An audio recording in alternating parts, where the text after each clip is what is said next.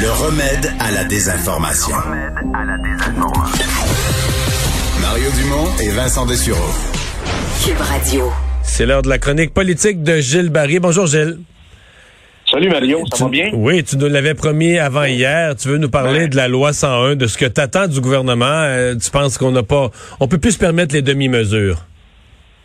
Ben non, et euh, c'est pour reprendre un peu ce qu'a dit Guy Rocher en fin de semaine, à 96 ans, qui est un compagnon d'armes de Camille Lorrain et de Fernand Dumont, qui ont été, tant qu'à moi, les trois artisans créateurs qui ont pensé et créé euh, la loi 101.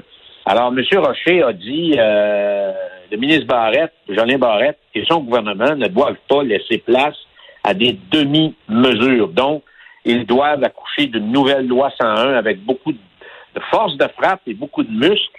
Et moi, je pense, Mario, que la pandémie actuellement retarde cette pièce législative très importante pour le peuple québécois, pour le gouvernement aussi qui en a fait une priorité.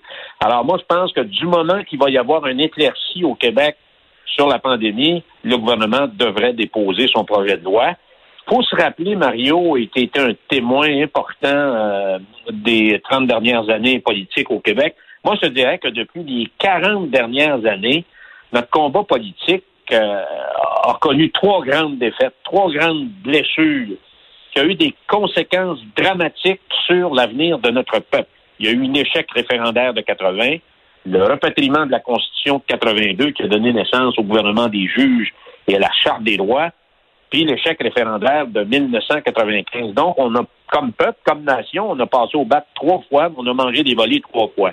Et avec du recul, moi, je te dirais que seule la loi 101 nous a permis de bâtir, dans le fond, le, pays réel. Il nous manque aujourd'hui le pays juridique qu'on n'a pas gagné avec la campagne référendaire, qu'on dit entre guillemets un pays complet et reconnu. Alors, Lorrain Dumont et Rocher, avec la loi 101, ont travaillé l'imaginaire collectif, ont donné du sens à la nation québécoise et ont donné un sentiment national très fort qui a permis aux Canadiens que nous étions, aux Canadiens français de jadis, de devenir des, des Québécois avec un sentiment d'appartenance. Sauf que fort. depuis cinq ans, il y a tout un nouveau questionnement à savoir euh, est-ce que la loi 101 c'était assez? Est-ce que, en fait, euh, enfin, est-ce que, est-ce qu'en 1977 on voyait venir tous les enjeux de l'avenir, Euh, les enjeux euh, de, de, de, de, réseaux sociaux, les enjeux de médias, de mondialisation des médias, euh, les enjeux d'intégration des nouveaux arrivants dans les nombres où on les a accueillis ces dernières années. Euh, et et c'est de là que je pense qu'il est né une révision. D'abord, d'abord une inquiétude énorme sur le français, pas mal aussi forte que ce qu'elle était dans les années 70 quand le PQ a agi. Oui, exactement. Je pense que le, le centre, Mario, faut faut aussi comprendre que depuis 1980, le Québec a été très généreux en termes de terres d'accueil. Et après 95, on, le gouvernement fédéral a fait rentrer beaucoup, beaucoup, beaucoup d'immigrants au Québec.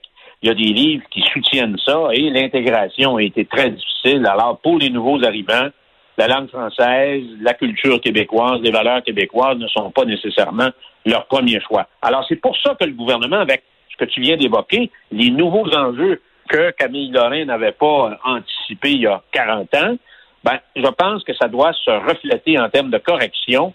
Et comme a dit Rocher dans son entrevue, il faut pas, faut pas légiférer pour aujourd'hui.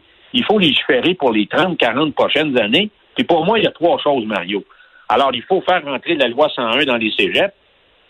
Au niveau des PME de moins de 50 employés, il faut resserrer l'admission des francophones et des allophones dans les cégeps anglophones. Alors, euh, là, il y a, là, y a un enjeu qui est massif. Puis, on doit manifester clairement l'exclusivité dans l'affichage public. Alors, pour moi, c'est les trois, les trois enjeux importants qui doivent se traduire dans la nouvelle pièce législative qu'on appellera la nouvelle loi 101, en lui donnant beaucoup de mordants, beaucoup de muscles, une force de frappe qui va être capable de nous protéger euh, des problèmes qu'on vit actuellement et particulièrement, Mario, sur l'île de Montréal. Ouais, mais c'est là que vont avoir lieu les débats les plus. euh, On, sait déjà que c'est à Montréal que vont avoir lieu les, débats les plus sensibles. Et plus la pandémie fait que le gouvernement tarde à, dé- à déposer cette nouvelle loi 101, là, cette nouvelle charte de la langue française, plus ça va être concomitant avec la campagne municipale. là. Exactement. Mais moi, je te dis une chose, ma perception, Mario, c'est que le gouvernement Legault va frapper fort. J'en suis convaincu. Ben, Parce va... que euh, il n'y a pas de référendum à l'horizon, mais on peut quand même légiférer dans un espace où l'Assemblée nationale a le A pleine pouvoir et les responsabilités. Puis là-dessus, on va le faire. Merci, Gilles. Au revoir. Merci. On se laisse et on revient avec la conférence de presse de François Legault.